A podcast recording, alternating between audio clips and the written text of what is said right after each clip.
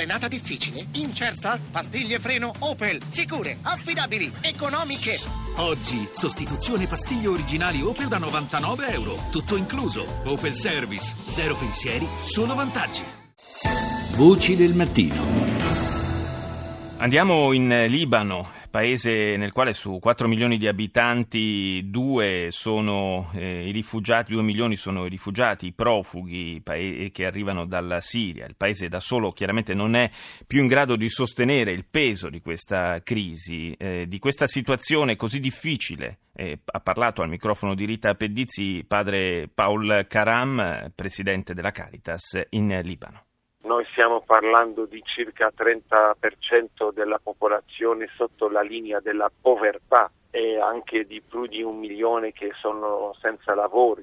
Dunque la situazione sta attaccando la vita sociale propriamente del Libano e dei libanesi e per questo se non si svolge un cammino di pace e un cammino di dialogo tra i siriani, soprattutto incoraggiare questo dialogo, quando non c'è più l'influsso delle comunità internazionali che hanno molto interessi, sicuramente questo risolve il problema, ma quando queste cose non ci sono è sicuramente che la situazione sta peggiorando. Quanti profughi ospitate in questo momento? Il Libano sta ospitando più di un milione e mezzo, arriveranno forse a due milioni di profughi. La maggioranza sono bambini e donne e dunque stai parlando di una generazione che devono andare a scuola, soprattutto per i ragazzi. Dunque il Libano non è un grande paese come altri paesi attorno che può ospitare tanto numero di profughi. Il Libano è molto piccolo e già il Libano è molto fragile a livello della sua economia, del suo sistema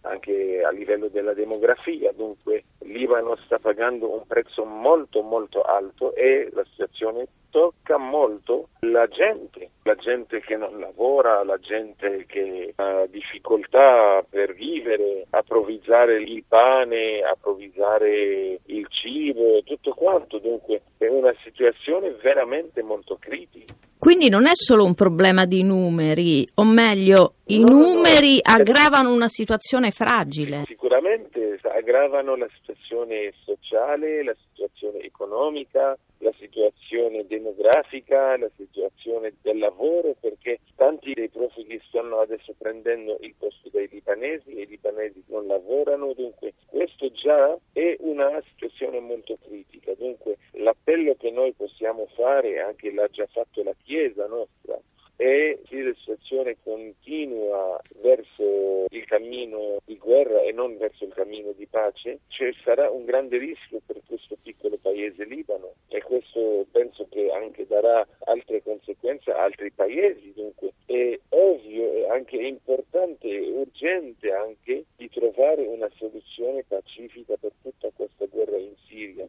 La gente ormai è stanca, la gente non trova più l'essenziale per il suo vivere quotidiano. Ma è vero che non, non c'è posto negli ospedali, nelle camere mortuarie? Basta vedere il numero su una popolazione di 4 milioni, 4 milioni e mezzo senza parlare dei palestinesi che sono già, senza parlare di stranieri e dunque come mai una popolazione così avrà un influsso molto e anche una crescita molto alta a livello dei numeri? Non può il Libano da solo rispondere a tutte le necessità, dunque c'è un appello molto urgente per incoraggiare la pace, incoraggiare il dialogo tra i siriani e fermare questa guerra. L'ha detto già anche Papa Francesco la domenica. Sì. Dunque la Siria è martirizzata, ma tutti i paesi che sono attorno e soprattutto Libano sta ancora martirizzando a livello della vita quotidiana, del vivere, dell'economia, di tutto. Dunque è urgente di trovare una soluzione che va verso un vero cammino di pace, di dialogo e fermare questa guerra. La maggior parte dei profughi arriva dalla Siria? Sicuramente, ci sono anche dell'Iraq, ma la maggioranza sta parlando, come ho detto, più di un milione e mezzo